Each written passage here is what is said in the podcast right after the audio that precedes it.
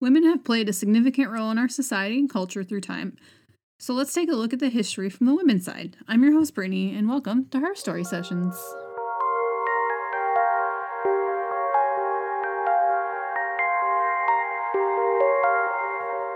I recently got the book The Radium Girls, The Dark Story of America's Shining Women by Kate Moore, and this episode is heavily based on it.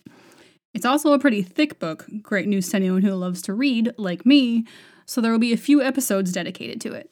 It's a fantastic read, easy to get into, and I found myself pretty quickly invested in these heartbreaking stories. I highly recommend it if you want to learn more about these women. I would like to give a warning before I start this episode. There are descriptions of medical issues that these women suffered, and some are graphic or disturbing. When Marie Curie first discovered what she called my beautiful radium, the glowing element seemed to be the way to a literal shining future for humankind. Its dangers were only understood by a select few in the science world, and to the public it was lauded as the greatest find of history, and when it was discovered that it could destroy human tissue, it was put to use to fight cancerous tumors with remarkable results, and it was assumed to be beneficial to one's health, deemed to cure almost any ailment. It was put in everything from moon dressings and pills by pharmacists to radium jock straps, lingerie, radium lined jars to make tonic waters, toothpaste, cosmetics, soaps, and household cleaners. It also permeated the culture, showing up in newspapers, cartoons, in plays, and even songs written about radium. But today we know, with all the light the radium gives off, there's still a very dark side to it. Mishandled, it can burn the skin, cause lesions, and exposure can lead to cancer.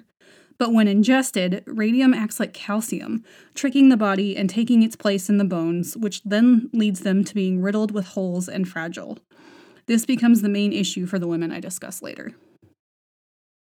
Sabin von Sochocki, a scientist who worked with the Curies, an inventor of Undark, the luminous paint used for the watch dials and even military aircraft during World War I, founded the Radium Luminous Materials Corporation in New York with several plants in New Jersey, and the company hired young women in droves to paint the numbers and hands of these dials to keep up with the demand during the war. Other companies would open up all over the U.S. doing the same. These women were paid well, and they felt so incredibly lucky to get to work close with this miraculous element. It was an enviable job to have. The paint they used was made from a powder containing small amounts of radium and zinc sulfide, which the girls mixed themselves with a gum arabic adhesive and the water. The radium's reaction to the zinc sulfide is what gave the paint the greenish-white glow. This powder got everywhere, floating about in the painting studio, settling on the girls, in their hair, their clothes, and due to the painting technique they used, they were even ingesting it. They used fine camel hair brushes, and to get to the sharp point needed to paint the tiny numbers, they did what is called lip pointing, putting the brushes in their mouths to wet the ends and to pull the hairs together between their lips. They could then dip their brushes and paint. They would have to continually repeat this process, getting the residual paint in their mouths each time. And so the girls would lip, dip, paint 6 days a week. Lip, dip, paint, and lip, dip, paint. When they would leave work, they would literally glow from the powder residue all over them, making them easily identifiable as the dial painters to everyone else. They became known as the glowing girls, literally shining in the dark on the way home. The roaring 20s were just starting, and the girls loved their jobs and the friends they made there, and they were all well paid, and life was good. They lived it up, painting their nails and even their teeth with the paint before a night out on the town, and wearing their fine dresses to work so they could glow even more at the dances on the weekend. In the summer of 1921, von Sochocki was frozen out of his own company, Arthur Roeder taking his place as president, and the company name changed to United States Radium Corporation. A little later that same year, a dial painter named Mollie Maggia started to have a toothache. She went to the dentist and had a tooth pulled, but weeks passed and the hole would not heal over. The pain in her lower gum and jaw only intensified. So she went to see Dr. Joseph Neff, who was recommended to her as an expert on unusual mouth diseases. He noted that even though it had been over a month now, the socket had failed to heal and her gums were inflamed, and some of the teeth around it were a little loose. Dr. Neff treated her for pyorrhea, a common inflammatory disease that affects the tissues around the teeth. Sure, that was the cause, as Mollie showed all of the symptoms.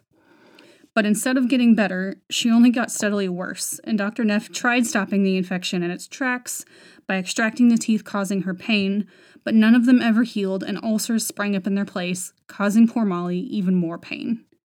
She continued working at the studio for a while, still using the lip-dip paint technique, even through the discomfort it caused in her mouth.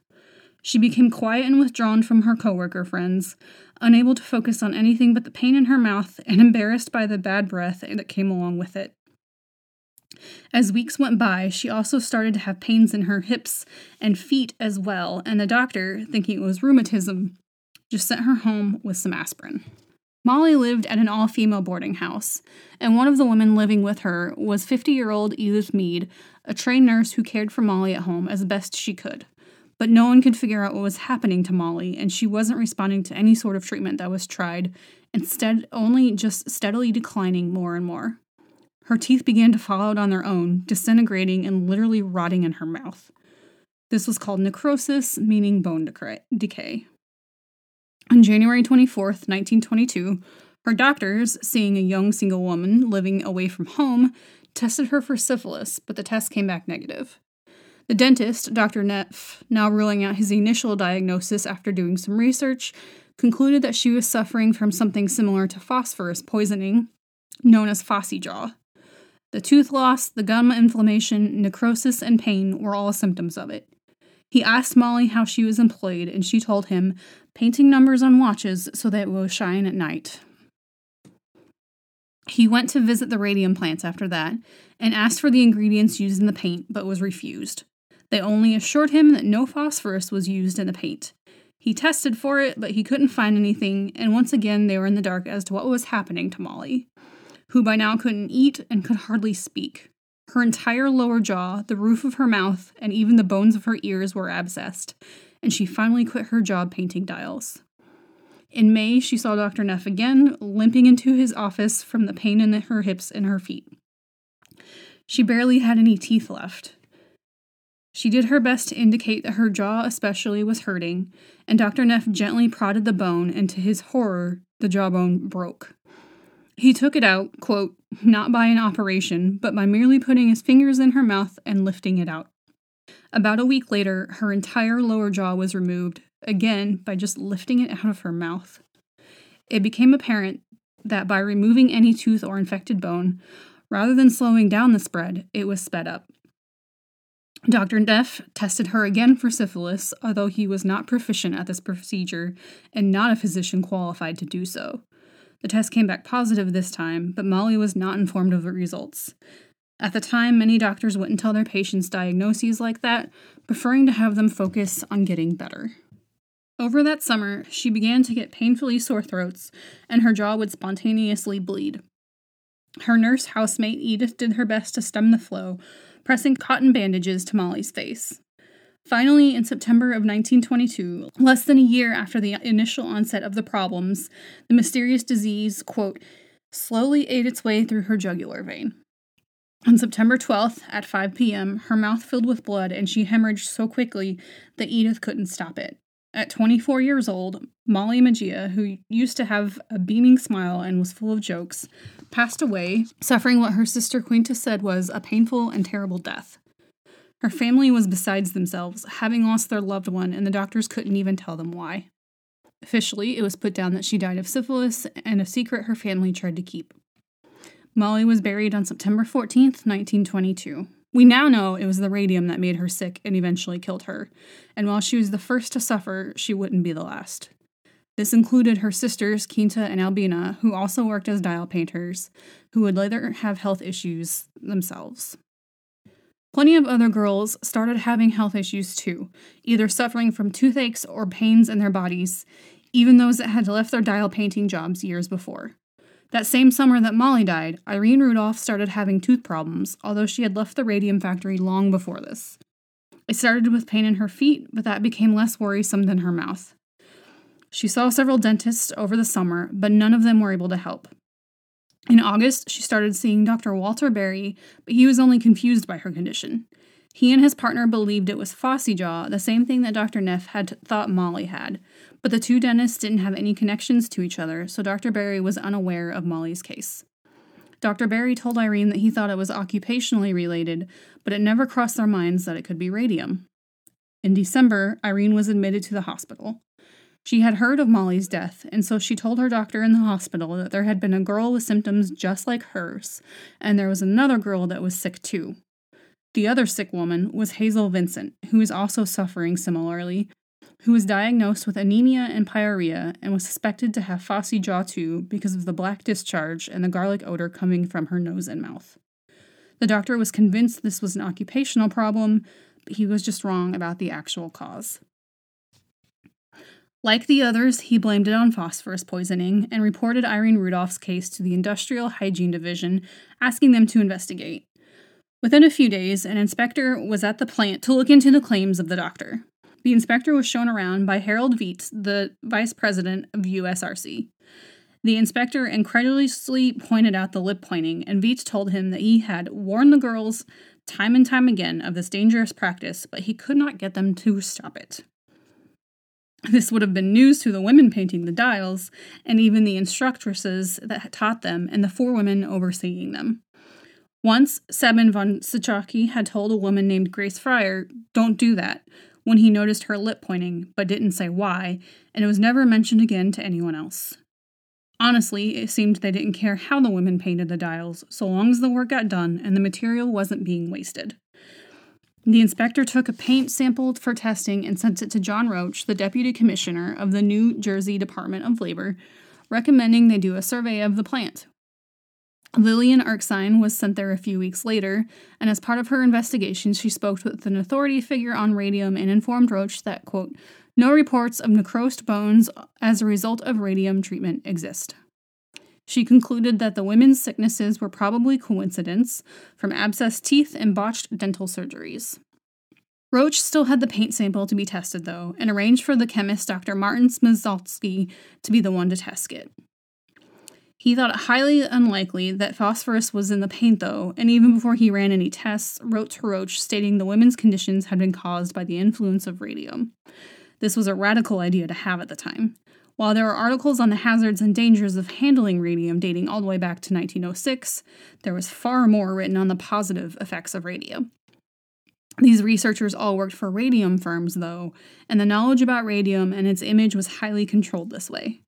Dr. Szymanski suggested that the women be warned of the dangers of the material getting on their skin and into their systems, especially their mouths.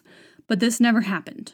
On April 6, 1923, with his tests done and not a single trace of phosphorus found, he wrote, "I feel quite sure that the opinion expressed in my former letter is correct. Such trouble as may have been caused is due to the radium."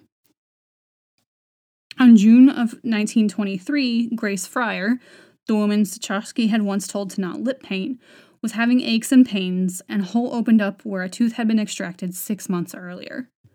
It oozed profusely, was painful, smelly, and disgusting tasting.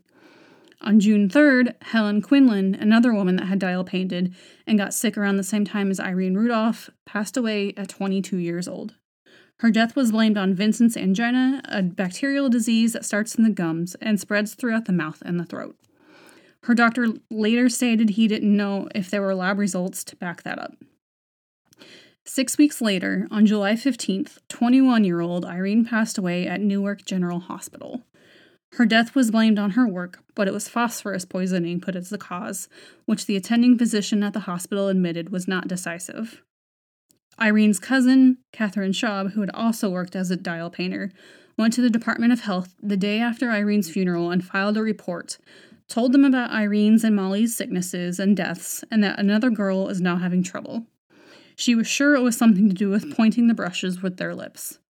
A memo was filed about her visit, but ended with, "A foreman by the name of Viedt said the claims were not true." It went no further than that. Hazel Vincent was still being treated for pyorrhea and having more and more teeth pulled and struggling with the bills. In October of 1923, Marguerite Carlo, still working at USRC Dial Painting Studio, developed a severe toothache that made her face swell, but she struggled through it all fall. In November, Catherine Schaub began to have trouble with her teeth. She had witnessed what her cousin went through and went right away to see Dr. Barry, the same dentist that had treated Irene. He noted that her teeth broke easily and wrote in her file that she had been employed at the same place as Irene. He pulled two of her teeth, but it didn't heal over, and she returned to his office 5 times that same month. Of that month, Catherine said, "I kept thinking about Irene and about the trouble she had with her jaw. There was some relationship between Irene's case and mine. Irene had necrosis. She died. Understandably, she developed mental health issues because of severe nervousness about her health. She then learned that another old coworker of hers, Catherine O'Donnell, had died on December 16th. Her death was attributed to pneumonia and gangrene of the lung. With Christmas approaching, Grace Fryer's foot began to bother her more until she was limping noticeably. Her family insisted that she see a doctor, and so she made an appointment for January. Marguerite Carlo finally went to the dentist on December 24th after she got off work. But when the dentist advised that the teeth hurting her be pulled, a piece of decayed jawbone came out, too. After that, she didn't return to work. The girls still at the studio weren't lip pointing anymore. That had been stopped earlier in the year, but the reason given to them was that the acid in their mouths was spoiling the adhesive in the paint. Unknown to any of the dial painters, the U.S. Public Health Service had issued a report in December on radium markers with formal recommendation that safety precautions should most definitely be used by all people handling radium. In the new year, Dr. Barry began seeing a lot more of these women. One after another, they came in with the same symptoms. He was seeing Catherine Schaub and Marguerite Carlo, who was the worst off, and after what had happened, with Irene and Catherine's problems speeding up and worsening after teeth pulling, he told her he refused to operate her and could only offer to keep her under observation. His partner, Dr. Davidson, was seeing Hazel, Josephine Smith, and Josephine's sister, and Marguerite's friend, Genevieve Smith. They all had varying degrees of mottled bone, and the dentist still had no idea what the cause was. With the numbers of women that he was seeing that had worked at the same place, Dr. Barry was sure it was occupational and told the Smith sisters, who were still working there, to quit or he would stop treating them. Josephine, the forelady now, didn't quit but did start tying a handkerchief over her nose and mouth to avoid inhaling the dust when she measured out the radium powder for the girls. Rumor of Dr. Barry's ultimatum reached USRC management, but they refused to recognize that there could be any sort of hazard for their employees. Grace Fryer's doctor, who was currently treating her for muscle-bound feet and chronic arthritis, was also seeing Jenny Stocker, whom Grace had worked alongside during the war, and was puzzled by the problems she was having with her knee. In fact, all across New Jersey in the beginning of 1924, doctors were seeing patients with strange ailments they couldn't diagnose or cure. Hazel Vincent, now accuser after marrying her high school sweetheart, went to see Dr. Bloom, one of the best doctors in New York City. He had never seen a case like hers and described her jawbone as looking moth-eaten. His provisional diagnosis was poisoning by a radioactive substance, far closer than anyone else had gotten to the cause of these women's sicknesses. Dr. Bloom did his best to treat her, operating on her jaw several times, but he told Hazel's husband, Theo, that there was little hope of the recovery.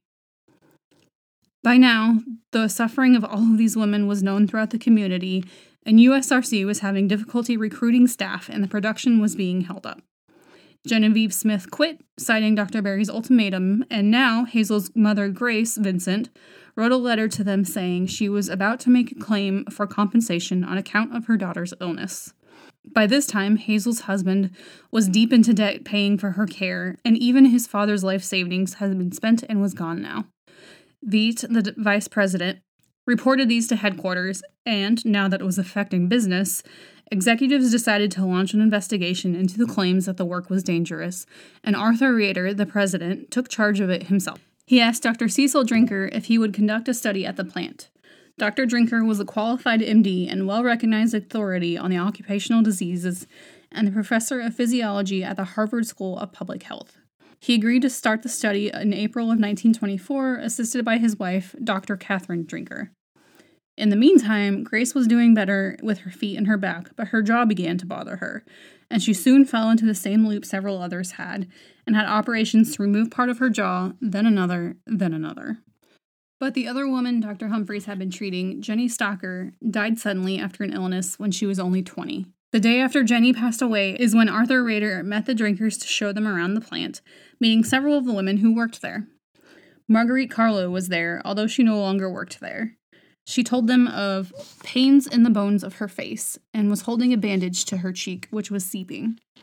Her sister, Sarah Maillefer, who did still work there, also met them. She was a single mother in her 30s who was now walking with a cane due to issues in her hip and leg. Catherine Drinker told Roeder that a day's tour couldn't be considered adequate enough, and they made plans to return on May 7th and 8th to do a more comprehensive study of the plants and the employees. In the meantime, they read up on radium along with their colleague, Dr. Castle.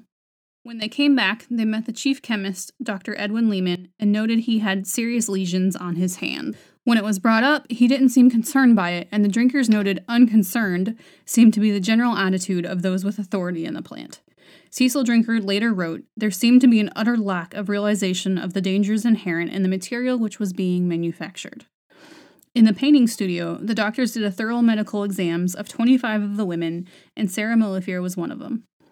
The doctors checked their teeth, prodded around their noses and throats, and took blood samples. Then Dr. Catherine Drinker would take some of the women to the dark room to determine to what degree they were luminous when fully in the dark. The dust got everywhere on these women, on and under their clothes, and, quote, persisted in the skin, even after washing. They also went to meet Dr. Barry and some of the dial painters exhibiting similar symptoms, including Grace Fryer, who, thankfully, by this point was doing better. Marguerite Carlo was not improving, though. She started seeing Dr. Neff, who had treated Mollie Maggia. He would drive the 15 to 20 miles to her house at least once a day, but sometimes up to 6 times a day. Marguerite had become pale and thin and now had a constant discharge coming from her mouth. The drinkers finished their study and delivered a lengthy report to the firm on June 3, 1924. Vice President Viedt wrote to John Roach of the Department of Labor 2 weeks later and included only the table of the workers' medical test results, which showed their blood to be, quote, practically normal. He wrote, "I do not believe that this table shows a condition any different than the similar examination would show of the average industrial worker." It seemed the company was not at fault for the girls' failing health, and President Roeder was quick to spread the word. Around this time, Dr. Bloom, who'd been still treating Hazel Kuser, appealed to the firm, begging them to help her financially. She was receiving significant amount of free treatment by doctors intrigued by her mysterious illness, but the bills were still piling up. He made sure to say he didn't blame the company, even though he did believe it was really caused by the pain. He was more interested in getting help for his patient however he could. But the company refused him. They were unwilling to help their former employee. Now that they had a report stating they did nothing wrong, they didn't need to worry about the women anymore. That summer, Dr. Bloom also began seeing Catherine Schaub about her jaw, who had a tooth pulled in May, but it wouldn't heal over. When he saw her in July, he advised work be done when she was in a better physical condition to do so, but until then there was nothing to do, so she ended up in his office over and over. Hazel wasn't faring any better and couldn't talk anymore. Her mother accompanied her on all of her visits, and by the end of the summer, she was admitted to the hospital, where she ended up staying for 3 months. She was finally released on Thanksgiving to go home, but on December 9th, she passed away at home at the age of 25. Her body was in such a bad shape that the family did not allow anyone to see it at the funeral.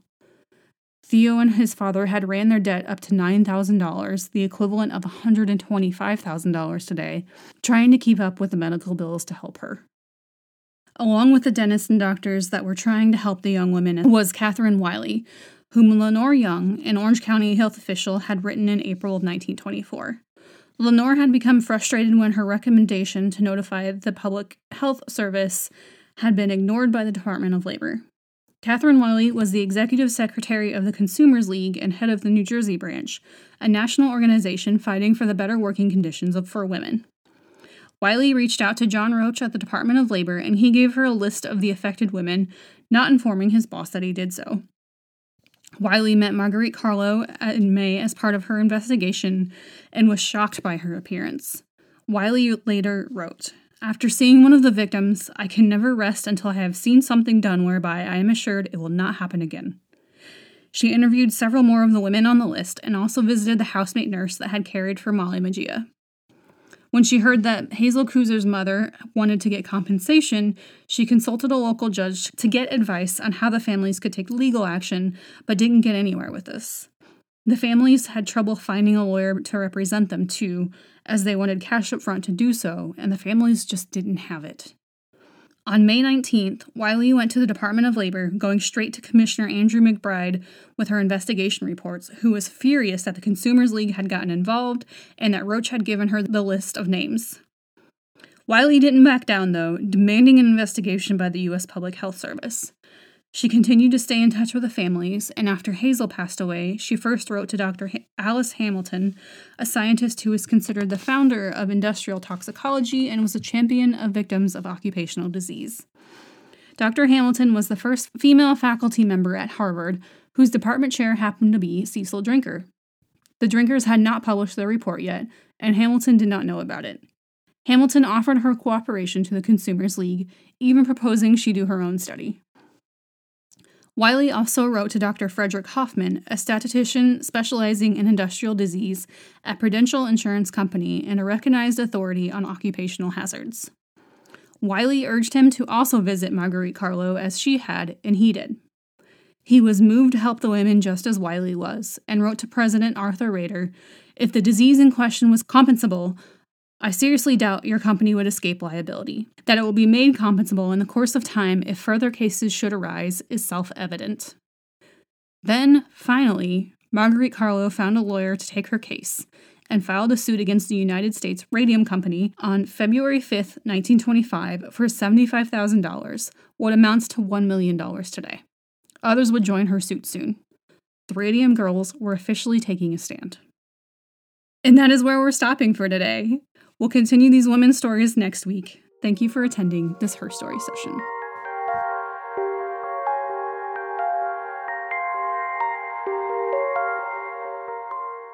You can find me on Facebook, Instagram, and Twitter at Her Story Session, and be sure to click follow for more episodes.